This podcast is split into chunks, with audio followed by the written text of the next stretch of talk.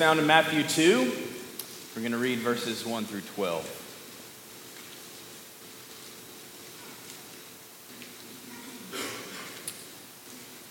Now, after Jesus was born in Bethlehem of Judea, in the days of Herod the king, behold, wise men from the east came to Jerusalem, saying, Where is he who was born king of the Jews? For we saw his star when it rose, and he came to and we and have come to worship him. When Herod the king heard this, he was troubled, and all Jerusalem with him. And assembling all the chief priests and scribes of the people, he inquired of them where the Christ was to be born. They told him, In Bethlehem of Judea. For so it is written by the prophet, And you, O Bethlehem, in the land of Judah, are by no means least among the rulers of Judah. For from you shall come a ruler who will shepherd my people Israel. Then Herod summoned the wise men secretly and ascertained from them what time the star had appeared. And he sent them to Bethlehem, saying, Go and search diligently for the child, and when you have found him, bring me word that I too may come and worship him. After listening to the king, they went on their way, and behold, the star that, had, that they had seen when it rose went before them until it came to rest over the place where the child was born, or where the child was. When they saw the star, they rejoiced exceedingly with great joy. And going into the house, they saw the child with Mary, his mother, and they fell down and they worshiped him. Then, opening their treasures, they offered him gifts gold and frankincense and myrrh. And being warned in a dream not to return to Herod, they departed to their own country by another way. This is the word of the Lord. Thanks be God. Let's pray. Almighty God, we do give you thanks this morning that you do speak to us, that you have revealed yourself in your Son, Jesus, and also here in your word. We ask that you would open our eyes this morning, that we would see wonderful things in this portion of your scriptures. Dig out for us ears, that we would hear from you. We ask in Jesus' name. Amen.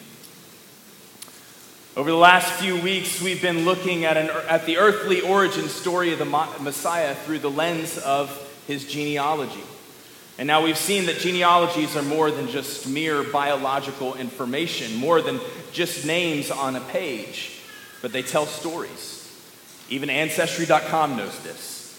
They offer a free trial, and they invite you to build your family tree and uncover your story.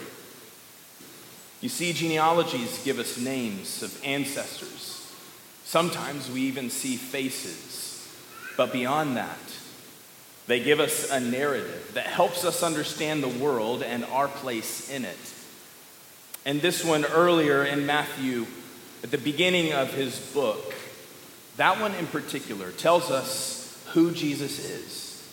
That he's the fulfillment of God's promise to David to give him a son. He is the fulfillment of the prophets.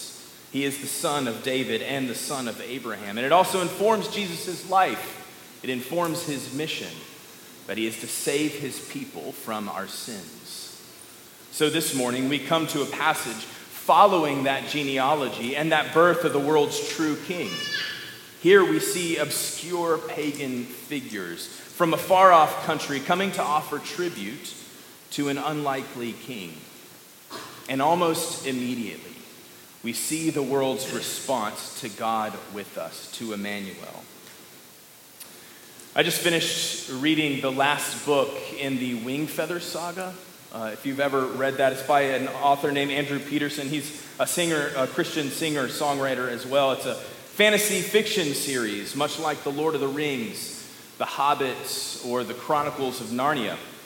And in it, Peterson creates a world. And this world is called Aerwiar. And at the center of this world is a shining island the shining isle of Anniera. It's ruled by the king of Anniera, and it's protected by the king's older brother, the, the throne warden. This island is a sort of sacred, enchanted space, a place where people live in peace and flourishing, where all the longings of the heart are, are fulfilled. But eventually, Anniera faces an enemy it can't defeat, and it's conquered by Nag the Nameless You would think that the nameless one wouldn't have a name, but he does. Nag the nameless. And the king and the throne warden are presumed dead, and the whole world is plunged into darkness and decay. But over the years, there are rumors. Rumors spread, and prophecies are told that the jewels of Anniera remain, that the king and his throne warden are alive, and they're in hiding across the dark sea of darkness. What a dark place. They're waiting for the right time to take back their home. And in the third book, The Monster in the Hollows, the king traverses back across the dark sea of darkness with his throne warden to the shores of the Green Hollows. The Green Hollows is the only place that has not yet been conquered by Nag the Nameless. But what the Hollows folks see isn't a king. It's not some mighty king riding in on his ship with his crown and his army. They see actually a wolf king.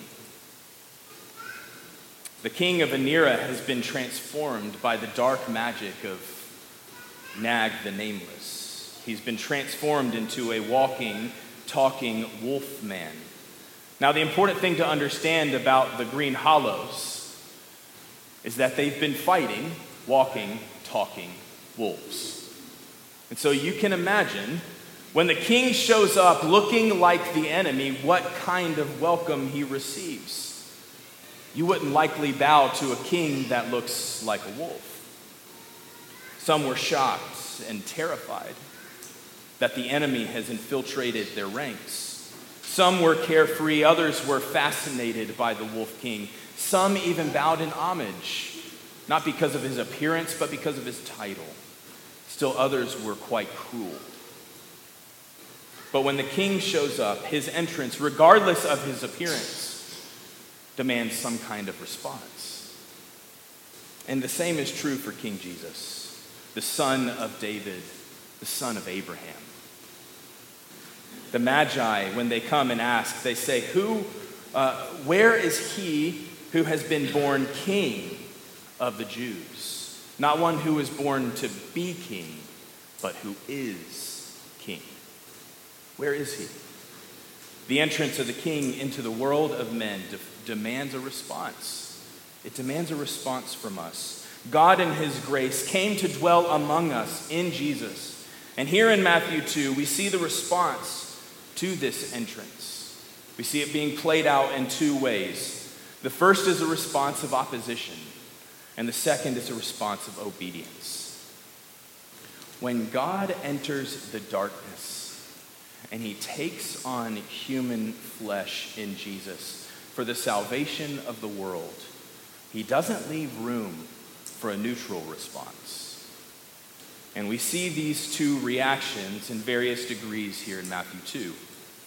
So, first in verses 2 to 8, we see the oppositional response to Jesus taking two forms one in King Herod and another in the Jewish people in Jerusalem. We see an aggressive form of opposition to King, uh, in King Herod to Jesus.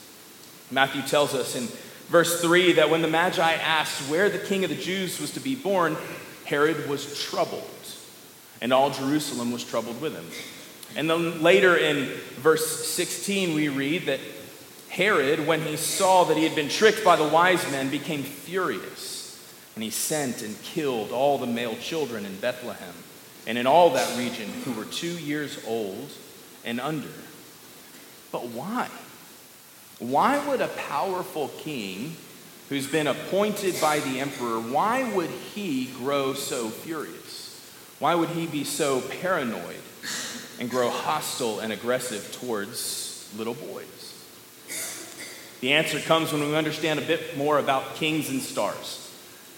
In the ancient world, there was a fine line between astronomy, which is the study of the cosmos, and astrology, which is the attempt to interpret human affairs according to cosmological events. Very fine line.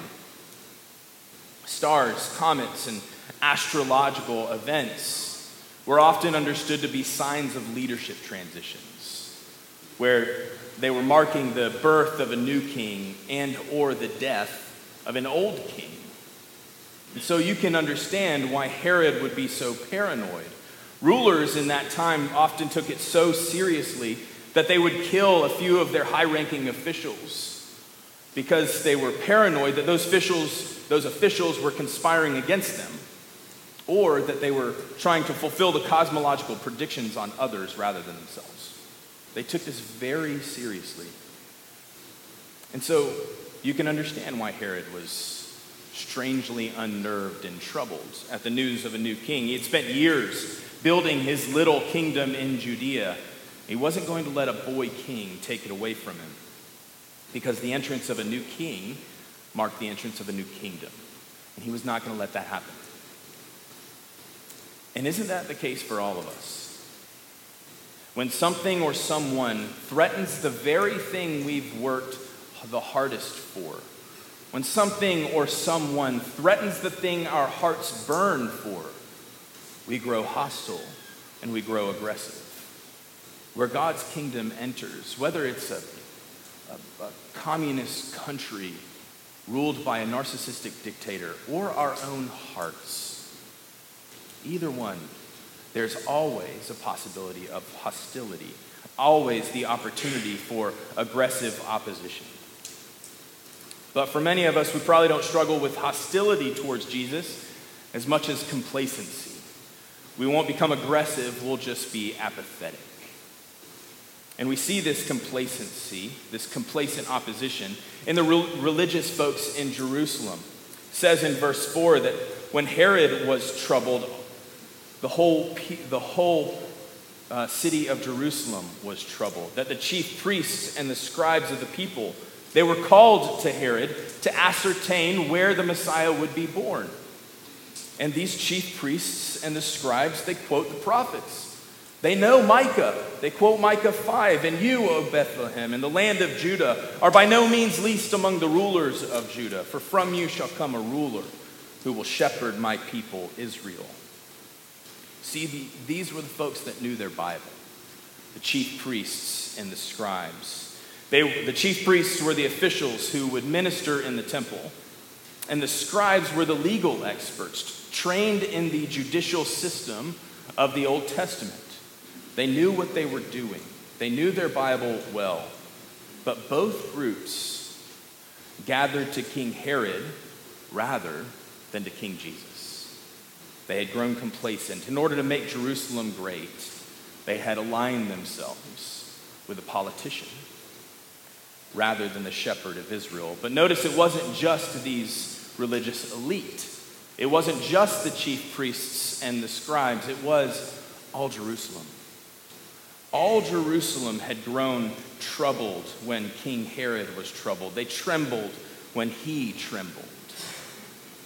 All of Jerusalem along with, uh, along with their chief priests and scribes, had aligned themselves with this megalomaniac. They knew with their heads that the prophet said the Messiah would be born in, in Bethlehem. They knew it. They knew their Bible well, and still they stayed home. Still, no one followed the pagan magi to the kingly Messiah. They'd grown complacent aligning themselves with, with someone who felt safe, and they stayed at home.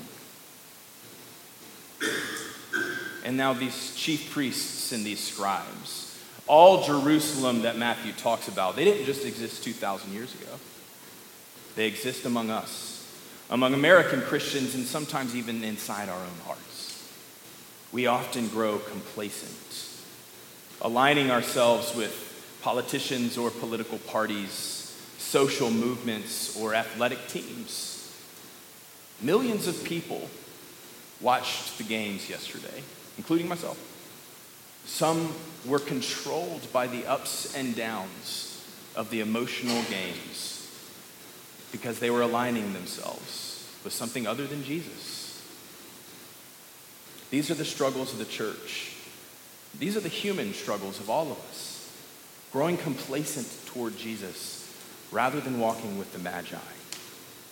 Are we going to grow to, to, to, to stay home like the chief priests and the scribes? Or are we going to set all our allegiances aside and walk with the Magi to worship the King, the God who came to dwell among us, the, the creator of the world, the King of the world, who came to dwell with us? So, if the first response is one of aggression and complacent opposition, the Magi reveal to us a second response to the entrance of the divine King Jesus the response of obedience. We see this in verses 1 and verses 9 through 12. It says that when they saw, uh, when they saw this, these wise men were from the east, and they came to Jerusalem when they saw the star. These magi, all of us have wondered who the magi are. Are they kings? You know, we have songs called the We Three Kings. Uh, or are they uh, star, uh, stargazers, or are they advisors? The Magi were well known in the ancient world as astrologers and royal advisors. They would interpret dreams and they would look at the stars and give advice to the kings. They were likely from Persia and they traveled a long distance with their whole caravan, potentially a thousand or fifteen hundred miles. And now all that they had left was six miles. To kind of put that in perspective, that's like going from Boston, Massachusetts to Jacksonville and then from Christchurch down to Julington Creek. So that's, that's all they had to continue to go was six more miles. It was a unique moment in history when God revealed through a celestial sign the Magi and they obeyed. But it was only a partial revelation. They had to get to their final destination to discover the fuller revelation of the King of the Jews. And when they discovered that king with his mother in the house in Bethlehem, their obedience also took two forms one of reverence and the other of worship. The first obedient response of the Magi is reverence or honor. It says in verse 11, they opened their treasures, they offered him gold and frankincense and myrrh. Often we try to find symbolic meaning in these gifts as if gold is for his royalty, frankincense is for his divinity, and myrrh is for his, uh, his suffering and his death. But I'd argue that instead of trying to find meaning in these individual gifts, the meaning is, uh, is in the allusion to Psalm 72. It was there in verses 10 to 10 through 11 that the psalmist says, May the king of Tarshish and of the coastlands bring him tri- tribute.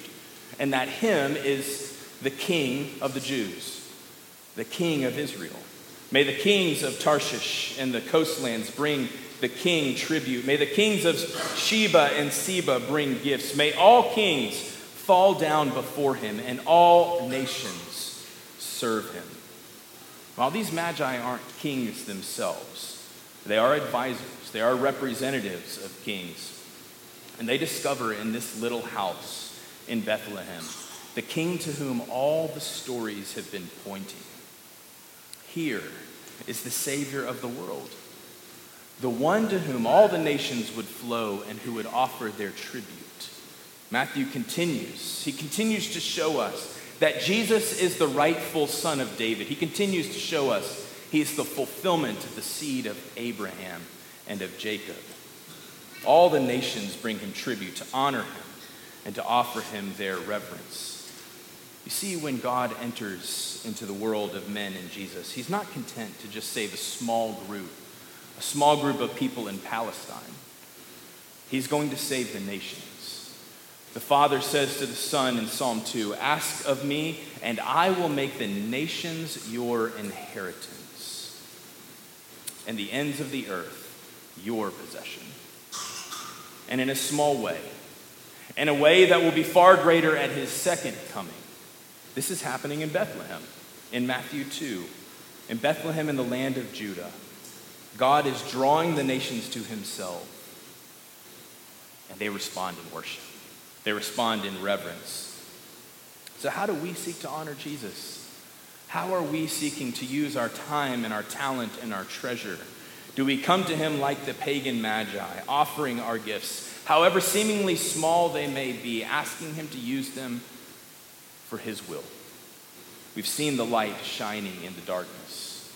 born to a humble woman, living in an ordinary house in a podunk town of an insignificant kingdom. God enters, and it deserves not only our reverence, but also our worship. So the Magi show us that second response, that second obedient response of worship. It says in verses 10 through 11 that when they saw the star, they rejoiced exceedingly with great joy. And going into the house, they saw the child with, his, with Mary, his mother, and they fell down and they worshiped. They worshiped him. That word worship is used 12, in 12 different instances in the book of Matthew. And three of those instances, a quarter of them, are used here in these 12 verses.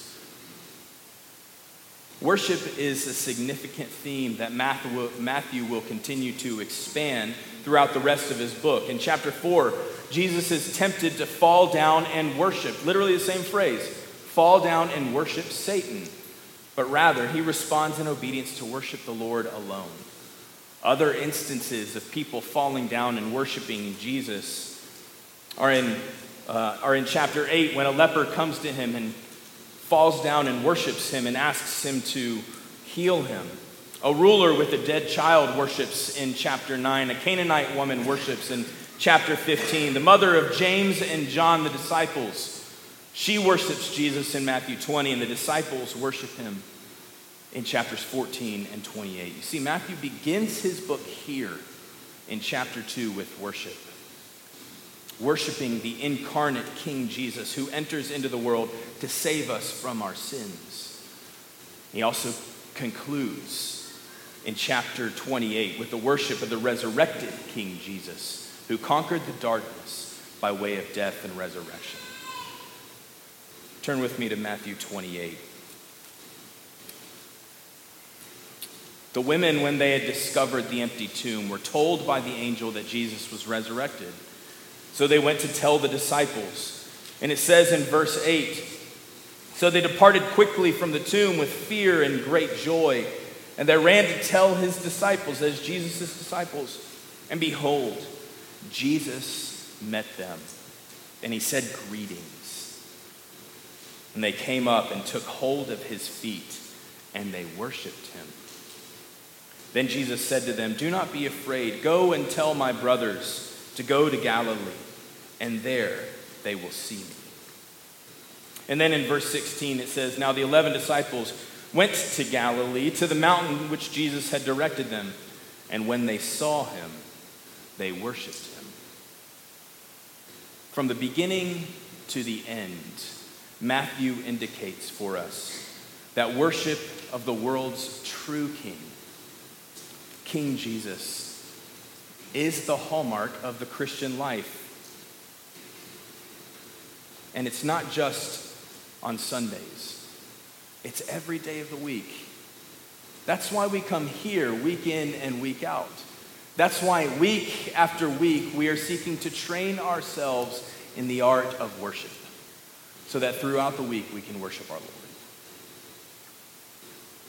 Let's learn to be like the Magi to follow that star, to offer to God our tribute and our, our reverence, to offer Him our worship, to bring Him our tribute and reference, and to prostrate ourselves before Him, to worship the King of Kings and the Lord of Lords, the God who came to dwell among us. Let's pray.